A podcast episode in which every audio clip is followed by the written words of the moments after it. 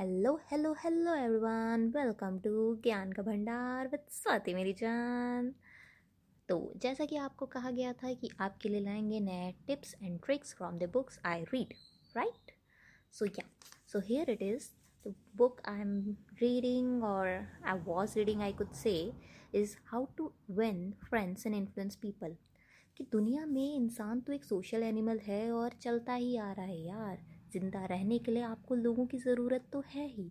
पर हाँ उनके साथ हम अपने मतलब कम्युनिकेशन या अपने रिलेशनशिप की कैसे मेंटेन करें और कैसे रखें कि वो एकदम स्मूथ हो जाए, मस्त हो जाए और एकदम, कहते हैं ना उसे, ज़िंदगी भर दे उसके अंदर। तो हाँ तो ये बुक्स आपको वही कुछ तरीके बताते हैं जो है तो बहुत जनरल और शायद आपको पता भी होगा, पर इम्प्लीमेंट करना अक्सर लोग भूल जाते हैं। तो हाँ वही रिमाइंडर के साथ हम लेके चलते हैं आपको how to win friends and influence people के चैप्टर नंबर वन के टिप्स एंड ट्रिक्स में।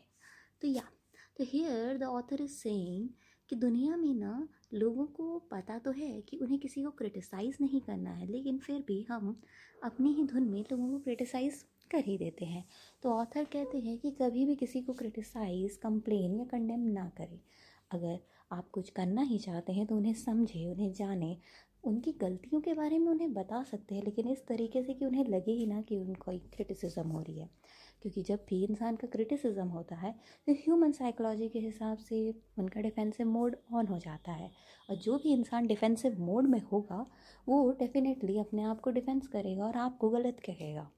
तो अक्सर आपने देखा होगा कि अगर दो फ्रेंड्स लड़ रहे हैं और अगर एक फ्रेंड उसको कहना चाह रहा है कि, अरे यार, तूने ये आज ना इस तरीके की शर्ट पहन के गलत किया, आज ऐसे नहीं करना था तुझे।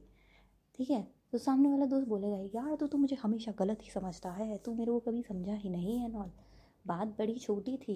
एक फ्रेंड सिर्फ़ ये कहना चाह रहा था कि, यार, ये शर्ट तुझ पे शायद अच्छी नहीं लग रही है, इससे अच्छा तुम दूसरी शर्ट पहन के आते तो डेट ज़्यादा मस्त गुजरती।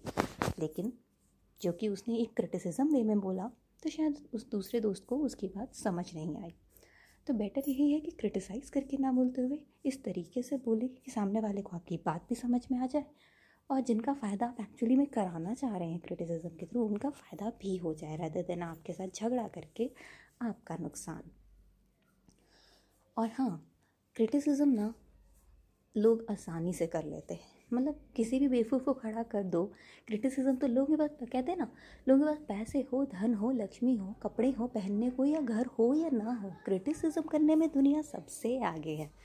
तो वही ऑथर कहते हैं any fool can criticise condemn and complain but it takes character and self control to be understanding and forgiving a great man shows his greatness तो एग्जैक्टली अगर आपको ग्रेट बनना है तो बेहतर है कि आप अपने गुस्से को या क्रिटिसिज्म को या जो भी चीज़ें हैं, उन्हें सेल्फ कंट्रोल में रखें और अपनी बात शांति मन से दूसरे को समझाएँ। इससे आपका भी भला होगा, आपकी भी एनर्जी बचेगी और दूसरे वाले का भी भला होगा, जिसका आप एक्चुअली में करना चाहते हैं।